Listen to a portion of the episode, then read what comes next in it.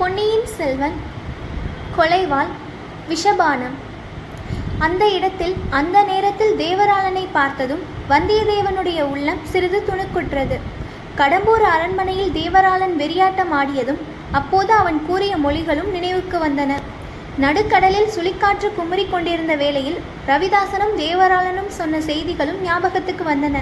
அவற்றில் எவ்வளவு உண்மை எவ்வளவு கற்பனை என்று கண்டுபிடிப்பது கடினம். ஆனாலும் அவர்கள் ஏதோ ஒரு மர்மமான பயங்கரமான சதி செயலில் ஈடுபட்டவர்கள் என்பது நிச்சயம். அவர்களில் ஒருவனிடம் இச்சமயம் அதுவும் இந்த நிர் நிர்மானுஷ்யமான இடத்தில் அகப்பட்டு கொண்டோமே என்று நினைத்தான். அவனிடமிருந்து தப்பி குதிரையை வேகமாக தட்டிவிட்டு கொண்டு போய்விடலாமா என்று ஒரு கணம் எண்ணினான். அந்த எண்ணத்துடன் சுற்றும் முற்றும் பார்த்தான். தூரத்தில் தீயின் வெளிச்சம் தெரிந்தது. அது சுடுகாடாய்த்தான் இருக்க வேண்டும். ஏதோ ஒரு மண்ணுடல் தீக்கிரையாகி கொண்டிருக்கிறது. அந்த மண்ணுடலில் உயிரிருந்த காலத்தில் எத்தனை எத்தனை ஆசாபாசங்களால் அலைப்புண்டிருக்கும் எத்தனை இன்பத் துன்பங்களை அது அனுபவித்திருக்கும்? அரை நாளிகை நேரத்தில் மிச்சம் இருக்கப் போவது ஒரு பிடி சாம்பல் தான்.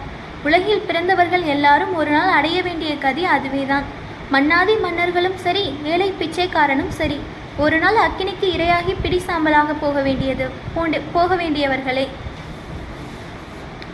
திகில் வந்தது போலவே திடீரென்று விட்டு போய்விட்டது. இந்த வேஷ வஞ்சகக்காரனுக்கு பயந்து எதற்கு ஓட வேண்டும்? ஏதோ இவன் சொல்லுவதற்குத்தான் வந்திருக்கிறான். அதை கேட்டு வைக்கலாமே. ஒருவேளை கொல்லன் உலைக்களத்தில் தான் நுழைந்த போது அங்கிருந்து பின்பக்கம் சென்று மறைந்து கொண்டவன் இவன்தான் போலும். அந்த அதிசயமான வாள் கூட இவனுடையதாக இருக்கலாம். அதன் கைப்பிடியில் அருகில் மீனின் சித்திரம் இருந்ததல்லவா? இவனுடன் கொஞ்சம் பேச்சு கொடுத்தால் புதிய செய்தி ஏதேனும் தெரிய வரக்கூடும் ஆகையால் குதிரையை மெதுவாக செலுத்தினான். வல்லவரையன் முதன் முதலில் புதிது புதிதாக லாடம் அடிக்க பெற்ற அந்த குதிரையும் நடப்பதற்கு கொஞ்சம் கஷ்டப்பட்டதாக தோன்றியது. அதை விரட்டி அடிக்க மனம் வரவில்லை. இங்கே எப்படி அப்பா? திடுதிடுப்பென்று வந்து முளைத்தாய் என்று கேட்டான் வல்லவரையன். நான் அல்லவா அந்த கேள்வியை கேட்க வேண்டும்? உன்னை நடுக்கடலில் கப்பல் பாய்மரத்தோடு கட்டிவிட்டு வந்தோமே எப்படி நீ தப்பி வந்தாய்? என்றான் வந்திய தேவராளன். உனக்கு மட்டும்தான் மந்திரம் தெரியும் என்று நினைத்தாயோ? எனக்கும் கொஞ்சம் தெரியும். மந்திரத்தில் உனக்கு நம்பிக்கை ஏற்பட்டது பற்றி எனக்கு மகிழ்ச்சி. என்னுடைய மந்திர சக்தியினால் நீ இங்கே தனியாக போய்க் கொண்டிருப்பாய் என்று நானும் அறிந்து கொண்டேன். அதனால்தான் நான் முன்னால் வந்து காத்திருந்தேன். ஏன் காத்திருந்தாய்? என்னிடம் உனக்கு என்ன காரியம்? நீயே யோசித்துப் பார் அல்லது மந்திர சக்தியினால் கண்டுபிடி. உங்களுடைய ரகசியங்களை நடுக்கடலில் என்னிடம் நீங்கள் சொல்லியிருக்கிறீர்கள். அவற்றில் எவ்வளவு உண்மை எவ்வளவு கற்பனை என்பது எனக்கு தெரியாது. ஆனாலும் அந்த ரகசியங்களை நான் மறந்துவிட தீர்மானித்து விட்டேன். யாரிடமும் சொல்லப்போவதில்லை அதை பற்றி நானும் கவலைப்படவில்லை. எப்போது நீ அந்த ரகசியங்களை யாரிடமாவது சொல்லலாம் என்று நினைக்கிறாயோ அப்போது உன் நாக்கு துண்டிக்கப்படும். நீ ஊமையாவாய். வந்தியத்தேவனுக்கு உடல் சிலிர்த்தது. தஞ்சையிலும் இலங்கையிலும் அவன் சந்தித்த ஊமை பெண்களை பற்றிய நினைவு வந்தது. சற்று தூரம் சும்மா நடந்தான். இந்த பாவி எதற்காக நம்மை தொடர்ந்து வருகிறான்? இவனிடமிருந்து தப்பிச் செல்வதற்கு என்ன வழி? கோடிக்கரையில் இருந்தது போல் இங்கேயும் சேற்றுப்பள்ளம் இருந்தால் எவ்வளவு உபயோகமாய் இருக்கும்? அல்லது ஆற்றில் பிடித்து தள்ளிவிட்டு போகலாமா? அதில் பயனில்லை ஆற்றில் தண்ணீர் அதிகம் இல்லை. வேறு வழி ஒன்றும் இல்லாவிட்டால் இருக்கவே இருக்கிறது உடைவாள். அதை எடுக்க வேண்டியதுதான். தம்பி நீ என்ன நினைக்கிறாய் என்பது எனக்கு தெரியும். ஆனால் அது கைகூடாது. வீண் முயற்சியில் இறங்காதே. வந்தியத்தேவன் பேச்சை மாற்ற விரும்பினான். அவனிடமிருந்து தப்புவதற்கு சிறிது சாவகாசம் வேண்டும். அதுவரை ஏதேனும் பேச்சு கொடுத்து வர வேண்டும். உன் கூட்டாளி ரவிதாசன் எங்கே? தேவராளன் ஒரு பேய் சிரிப்பு சிரித்துவிட்டு அது உனக்கல்லவா தெரிய வேண்டும்? ரவிதாசன் எங்கே? என்று கேட்டான். வந்தியத்தேவன் திருக்கிட்டான் ரவிதாசனை பற்றிய பேச்சை தான் எடுத்திருக்க கூடாது. எடுத்தது தவறு. ரவிதாசனை இவன் பார்த்து பேசிவிட்டு நம்மை ஆழம் பார்க்கிறானா அல்லது என்ன தம்பி சும்மா இருக்கிறாய்? ரவிதாசன் எங்கே என்று சொல்ல மாட்டாயா? போனால் போகட்டும். அந்த ஓடக்கார பெண் பூங்குழலி எங்கே? அதையாவது சொல். வந்தியத்தேவன் பாம்பை மிதித்தவன் போல் பதறினான். மேலே பேசுவதற்கே அவனுக்கு தயக்கமாய் இருந்தது. அவளை பற்றியும் நீ ஒன்றும் சொல்ல மாட்டாயாக்கும். போனால் போகட்டும். அவளை நீ காப்பாற்ற நினைப்பதற்கு தக்க காரணம் இருக்கலாம். தம்பி சற்று முன்னால் ஒரு காதல் பாட்டு பாடினாயே. அவளை நினைத்து பாடினாயா? இல்லை சத்தியமாய் இல்லை என்று வல்லவரையன் பரபரப்போடு கூறினான். ஏன் உனக்கு இவ்வளவு பரபரப்பு? ஏன் இவ்வளவு ஆத்திரம்? சரி சரி அதை பற்றியெல்லாம் பேசிக் கொண்டிருக்க இப்போது அவகாசம் இல்லை. ஏன் என் குதிரையின் முகக்கயிற்றை பிடித்துக் கொண்டிருக்கிறாய்? விட்டுவிடு நான் போகிறேன். அவசர காரியம் இருக்கிறது. நான் வந்த காரியத்தை நீ இன்னும் கேட்கவில்லையே. சொன்னால் தானே கேட்கலாம்? இந்த முல்லையாற்றங்கரைக்கு ஒரு அதிசய சக்தி உண்டு. இங்கே யார் எதை விரும்புகிறார்களோ அது உடனே அவர்களுக்கு சித்திக்கும். நான் ஒன்றும் விரும்பவில்லையே. அது பொய் நீ யாரை நினைத்துக்கொண்டு உன் காதல் பாட்டை பாடினாயோ அவள் உன்னை பார்க்க விரும்புகிறாள். நீ இஷ்டப்பட்டால் பார்க்கலாம். எப்போது? இன்றிரவே பார்க்கலாம். இது என்ன கதை? கதையல்ல தம்பி அதோ பார் என்று தேவராளன் சுட்டிக்காட்டினான். அவர்கள் சென்ற வழியில் சற்று தூரத்தில் ஏதோ ஒரு பொருள் மங்களாக தெரிந்தது. வந்தியத்தேவன் உற்று பார்த்தான். அது ஒரு பல்லக்கு மூடு பல்லக்கு என்று தெரிந்தது. ஆஹா அந்த பல்லக்கு எங்கே பார்த்திருக்கிறோம்? ஏன் பழுவூர் இளையராணியின் பல்லக்கு அல்லவா அது? ஒருவேளை அதற்குள்ளே நந்தினி இருக்கிறாளா? அதை தெரிந்து கொள்ளும் ஆவலை அவனால் கட்டுப்படுத்திக் கொள்ள முடியவில்லை. குதிரையை அந்த பல்லக்கின் அருகில் கொண்டு போய் நிறுத்தினான். பனை சித்திரம் போட்ட பல்லக்கில் மூணு திரை தெரிந்தது. திரை அசைவது போலவும் இருந்தது. உடனே வந்தியத்தேவன் குதிரை மீதிருந்து கு- கீழே குதித்தான். அதே கணத்தில் தேவராளன் தொண்டையிலிருந்து ஒரு விசித்திரமான சத்தம் வெளிவந்தது. அக்கம் பக்கத்திலிருந்து புதர்களின் மறைவிலிருந்து ஏழு எட்டு பேர் திடுதிடன் என்று எழுந்து பாய்ந்து வந்தார்கள். வந்தியத்தேவன் மீது விழுந்தார்கள். அவனால் மீறி அசையவும் முடியாதபடி பிடித்து கொண்டார்கள். கால்களையும் கைகளையும் துணியினால் கட்டினார்கள். கண்ணையும் ஒருவன் கட்டினான். உடைவாளன் ஒரு உடைவாளை ஒருவன் பலவந்தமாக எடுத்துக்கொண்டான் பிறகு வந்தியத்தேவனை அந்த பல்லக்கின் உள்ளே தூக்கி போட்டார்கள். சிலர் உடனே பல்லக்கை தூக்கி கொண்டு விரைந்து நடந்தார்கள். மற்றவர்கள் முன்னும் பின்னும் சென்றார்கள். தேவராளன் முன்னால் வழிகாட்டிக் கொண்டு சென்றான். ஒருவன் குதிரையை பிடித்துக்கொண்டு நடந்தான். இவ்வளவும் அதிவிரைவில் நடந்துவிட்டன. கண்மூடி திறக்கும் நேரத்தில் என்று சொல்வதும் மிகையாகாது. வந்தியத்தேவன் தன்னை பலர் வந்து ஏக காலத்தில் தாக்கியதும் திகைத்து போய்விட்டான். அத்தகைய தாக்குதலை அவன் எதிர்பார்க்கவே இல்லை. பல்லக்கில் அவனை தூக்கி போட்டு பல்லக்கு நகர ஆரம்பித்த வரையில் அவனால் எதுவும் சிந்திக்க முடியவில்லை. என்ன நடக்கிறதென்று தெரிந்து கொள்ளவும் முடியவில்லை. ஆனால் பல்லக்கு நகர ஆரம்பித்ததும் சிறிது சிறிதாக மனம் தெளிவடைந்தது. கண்ணின் ச கட்டு சுலபமாக நழுவிவிட்டது.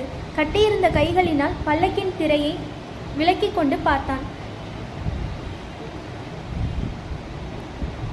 நதிக்கரையிலிருந்து குறுக்கே இறங்கி பல்லக்கு எங்கேயோ போகிறது என்பதை அறிந்து கொண்டான். அவனுடைய கையின் கட்டுக்களையும் காலின் கட்டுக்களையும் அவிழ்த்து கொண்டு விடுதலை பெறுவது அவ்வளவு கஷ்டமான காரியமன்று. பல்லக்கிலிருந்து குதிப்பதும் எளிதாகத்தான் இருக்கும். குதிரையோ பின்னால் வந்து கொண்டிருந்தது. அந்த ஏழெட்டு பேரையும் உதறி தள்ளிவிட்டு குதிரையின் மீது பாய்ந்தேறி செல்வதும் அவனுக்கு முடியாத காரியமாகாது. அவ்விதம் செய்யலாமா என்று யோசித்தான். ஆனால் ஏதோ ஒன்று குறுக்கே நின்று தடை செய்தது. அந்த பல்லக்கின் உள்ளே ஒரு அபூர்வமான மனம் சூழ்ந்திருந்தது. அது முதலில் அவனுக்கே உற்சாகத்தை அளித்தது. அதன் கவர்ச்சியிலிருந்து விடுவித்து கொண்டு போக எளிதில் மனம் வரவில்லை. இந்த பல்லக்கு தன்னை எங்கே கொண்டு போய் சேர்க்கப் போகிறது? நந்தினியிடம்தான் சேர்க்கும் என்று ஊகிப்பதற்கு காரணங்கள் இருந்தன. அவளை பார்க்க வேண்டும் என்ற ஆசை அவன் உள்ளத்தின் அடிவாரத்தில் லேசாக தலை காட்டியது. வர வர அது பெரும் ஆர்வமாக வளர்ந்தது. அதற்கு எவ்வளவோ ஆட்சேபங்கள் தோன்றின. ஆட்சேபங்களை எல்லாம் மீறி ஆசை விஸ்வரூபம் கொண்டது. என்னதான் செய்து விடுவாள் நம்மை? என்னத்துக்காகத்தான் அழைக்கிறாள் என்று பார்த்து விடலாமே ஏதாவது தெரிந்து கொள்ள முடிந்தால் தெரிந்து கொள்ளலாமே. சூழ்ச்சிக்கு சூழ்ச்சி செய்ய தன்னால் முடியாமலா போய்விடும். மறுபடியும் அவளை பார்க்கும்படியான சந்தர்ப்பம் கிடைக்குமா என்பது சந்தேகம்தான். தஞ்சாவூருக்கு போக வேண்டிய அவசியம் இனி ஏற்பட போவதில்லை. அங்கே போவது அபாயகரம். அதை காட்டிலும் வழியிலேயே பார்த்து விடுவது எளிதான காரியம். இன்னும் ஒரு தடவை ஒரு தடவை அவளையும் பார்த்துதான் வைக்கலாமே. ஆமாம் நந்தினியை பார்க்க வேண்டும் என்பதற்கு இன்னொரு அவசியமான காரணமும் இருந்தது. இலங்கையில் அவன் பார்த்த அந்த ஊமை அரசி அவள் நந்தினி போலிருப்பதாக தான் எண்ணியது சரியா? அதை தெரிந்து கொள்ள வேண்டாமா? இவ்விதம் வந்தியத்தேவன் யோசித்துக் கொண்டிருக்கும் போதே அவன் தலை சுழன்றது தூக்கம் வருவது போல தோன்றியது. இல்லை இல்லை இது தூக்கம் இல்லை. பகலிலே தான் அவ்வளவு நேரம் தூங்கியாகிவிட்டதே இது ஏதோ மயக்கம். இந்த பல்லக்கில் சூழ்ந்துள்ள மனம்தான் நம்மை இப்படி மயக்குகிறது. ஐயோ இது என்ன பயங்கர அபாயம்? பல்லக்கிலிருந்து குதித்து விட வேண்டியதுதான். வந்தியத்தேவன் கைக்கட்டை அவிழ்த்து கொள்ள முயன்றான். முடியவில்லை. கைகள் அசையவே இல்லை. எழுந்து உட்கார முயன்றான். அதுவும் முடியவில்லை. கால்களை அடித்து கொள்ள பார்த்தான். கால்களும் அசைய மறுத்தன. அவ்வளவுதான். கண்ணிமைகள் மூடிக்கொண்டன. அறிவு விரைவாக மயங்கியது. மயக்கம் அவனை முழுவதும் ஆட்கொண்டது. வந்தியத்தேவன் மயக்கம் தெளிந்து கண் விழித்தபோது பழைய நினைவுகள் வந்து பல்லக்கிலிருந்து குதிக்க முயன்றான். ஆனால் விந்தை அவன் இப்போது பல்லக்கில் இல்லை. விசாலமான ஓர் அறையில் இருந்தான். அந்த அறை தீபங்களினால் பிரகாசமாக விளங்கிற்று. இங்கேயும் ஏதோ மனம் சூழ்ந்திருந்தது. ஆனால் பழைய மாதிரி மனமில்லை. அகிர்புகையின் மனம் போல தோன்றியது. முன்னே அவன் அனுபவித்தது அறிவை மயக்கிய மனம். இது அறிவை தெளிவு செய்த மனம். படுத்திருந்த ஆசனத்திலேயே எழுந்து உட்கார்ந்தான். சுற்றும் முற்றம் பார்த்தான். கதவு ஒன்று திறந்திருந்தது. வந்தியத்தேவன் ஆவலுடன் பார்த்தான். திறந்த கதவின் வழியாக நந்தினி வந்தாள். வந்தவளை கண்கொட்டாமல் அவன் பார்த்து கொண்டிருந்தான். அவனுடைய வியப்புக்கும் திகைப்புக்கும் பல காரணங்கள் இருந்தன. வர்ணனை கெட்டாத அவளுடைய சௌந்தரியம் ஒரு காரணம். எதிர்பாராத முறையில் அவளை சந்திக்கும்படி நேர்ந்தது இன்னொரு காரணம். இலங்கையில் அவன் பார்த்திருந்த மூதாட்டியின் உருவத்தோடு இந்த யுவதியின் உருவம் எவ்வளவு ஒத்திருக்கிறது என்ற எண்ணம் மற்றொரு காரணம். உருவங்கள் ஒத்திருக்கின்றனவா? அல்லது அந்த மூதாட்டி தான் உயரிய ஆடை ஆபரணங்கள் அணிந்தபடியினால் இப்படி தோற்றமளிக்கிறாளா? இனிய கிண்கிணி நாத குரலில் ஐயா நீர் மிகவும் நல்லவர் என்று கூறினாள் நந்தினி. வந்தியத்தேவன் வந்தனம் என்றான். நல்லவருக்கு அடையாளம் சொல்லாமற் போவதுதானே? தஞ்சை அரண்மனையிலிருந்து என்னிடம் சொல்லிக் கொள்ளாமலே போய்விட்டீர்கள் அல்லவா? வந்தியத்தேவன் நகைத்தான். தஞ்சை கோட்டைக்குள் வருவதற்கு உமக்கு நான் உதவி செய்தேன். என் கைவிரலிலிருந்து பனை முத்திரை மோதிரத்தை எடுத்துக் கொடுத்தேன். அதை என்னிடம் திருப்பி கொடுத்து விட்டாவது போயிருக்க வேண்டாமா? வந்தியத்தேவன் வெட்கித்து மௌனமாக நின்றான். எங்கே? இப்போதாவது அதை திருப்பி கொடுக்கலாம் அல்லவா? அதன் உபயோகம் தீர்ந்து போயிருக்குமே. மறுபடியும் தஞ்சை கோட்டைக்கு வரும் எண்ணம் உமக்கு இல்லைதானே? என்று கூறி நந்தினி தன் அழகிய மலர்க்கரத்தை நீட்டினாள்.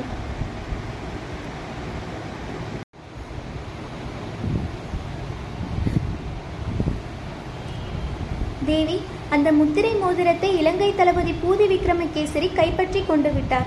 ஆகையால் அதை திருப்பிக் கொடுக்க இயலவில்லை. மன்னிக்க வேண்டும் என்றான் வந்தியத்தேவன். என்னுடைய ஜன்ம சத்ருவிடம் நான் உமக்கு கொடுத்த மோதிரத்தை கொடுத்து விட்டீர் அல்லவா? மிக்க நன்றியுள்ள மனிதர் நீர். நானாக கொடுத்து விடவில்லை பலவந்தமாக எடுத்துக்கொண்டார்கள் வானாதிராயர் குலத்தில் உதித்த வீராதி வீரர் பலவந்தத்துக்கு உட்பட்டு ஒரு காரியம் செய்தீரா? என்னால் நம்ப முடியவில்லை.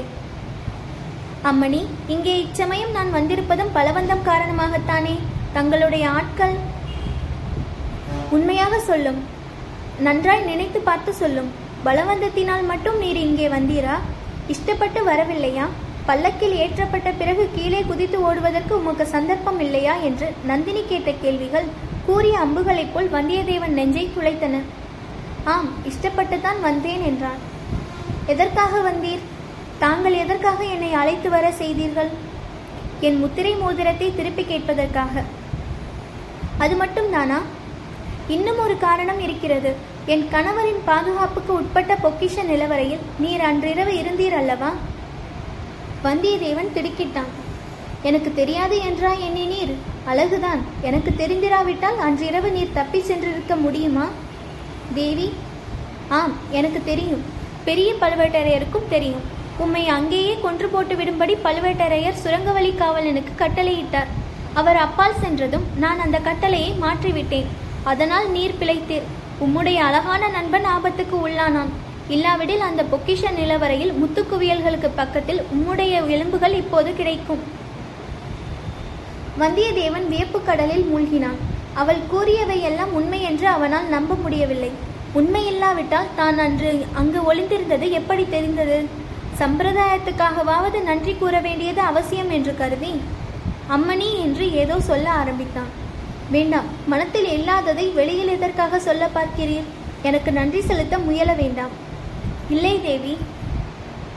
உம்முடைய உயிரை அன்று காப்பாற்றியதை பற்றி எதற்காக சொன்னேன் தெரியுமா? உம்முடைய நன்றியை எதிர்பார்த்தல்ல.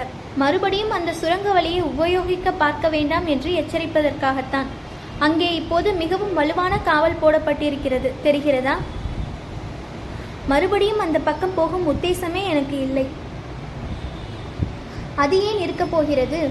உதவி செய்தவர்களை நினைக்கும் வழக்கமேதான் உமக்கு இல்லையே? உம்மால் உம்முடைய சிநேகிதன் ஆபத்துக்கு உள்ளானான். அவனை என்னுடைய அரண்மனைக்கே எடுத்து வர செய்து அவனுக்கு வைத்தியம் பண்ணுவித்து குணப்படுத்தி அனுப்பினேன். அதில் உமக்கு திருப்திதானே அல்லது நம்பிக்கை துரோகத்தைப் போல் சிநேக துரோகமும் உம்முடன் பிறந்ததா? நந்தினியின் வார்த்தை ஒவ்வொன்றும் விஷபானத்தைப் போல் வந்தியத்தேவனுடைய உள்ளத்தில் ஊடுருவி சென்றது. அவன் துடிதுடித்து மௌனமாயிருந்தான்.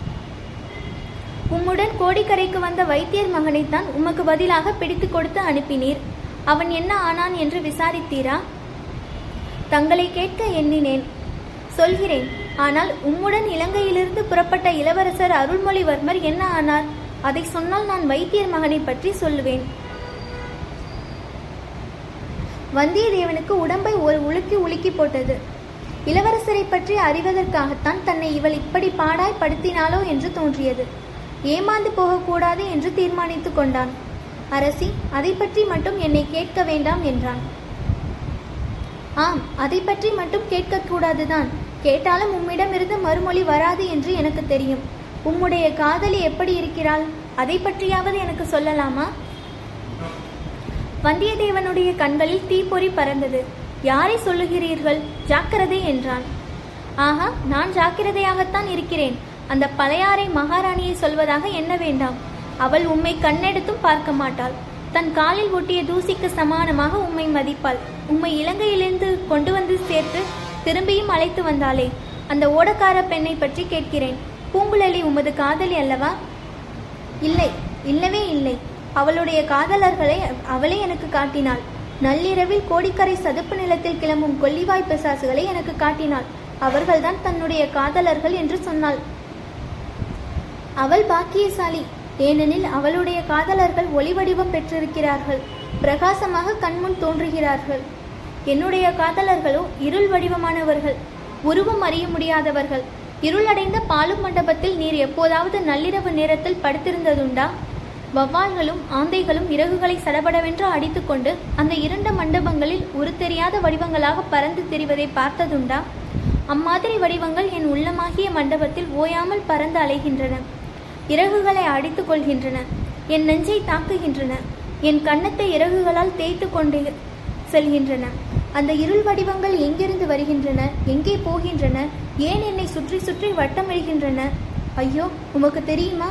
இவ்விதம் கூறிவிட்டு நந்தினி வெறிகொண்ட கண்களால் அங்கும் இங்கும் பார்த்தாள். வந்தியத்தேவனுடைய வைர நெஞ்சமும் கலங்கி போயிற்று. ஒரு பக்கம் இரக்கமும் இன்னொரு பக்கம் இன்னதென்று தெரியாத பயமும் அவன் மனத்தில் குடிக்கொண்டன தேவி வேண்டாம் கொஞ்சம் சாந்தி அடையுங்கள் என்றான். என்னை சாந்தி அடையும்படி சொல்வதற்கு நீர் யார்? என்று கேட்டாள் நந்தினி. நான் வானர் குலத்தில் வந்த ஏழை வாலிபன் தாங்கள் யார் தேவி? நான் யார் நான் யார் என்றா கேட்கிறீர்? அதுதான் எனக்கும் தெரியவில்லை. அதை கண்டுபிடிக்கத்தான் முயன்று கொண்டிருக்கிறேன். நான் யார்? மானிட பெண்ணா அல்லது பேயா பிசாசா என்று கேட்கிறீரா? இல்லை இல்லை தெய்வலோகத்திலிருந்து தவறி விழுந்து தெய்வ பெண்ணாகவும் இருக்கலாம் அல்லவா? தெய்வ சாபத்தினால்? ஆம் தெய்வ சாபம் என் பேரில் ஏதோ இருக்கிறது. அது என்னவென்று மட்டும் தெரியவில்லை. நான் யார் எதற்காக பிறந்தேன் என்பதை அறிவேன். இதுவரையில் ஒரே ஒரு சூசகத்தை மட்டும் தெய்வம் எனக்கு அளித்திருக்கிறது. இதோ பாரும் என்று கூறி நந்தினி அவள் அருகில் இருந்த வாளை எடுத்து காட்டினாள்.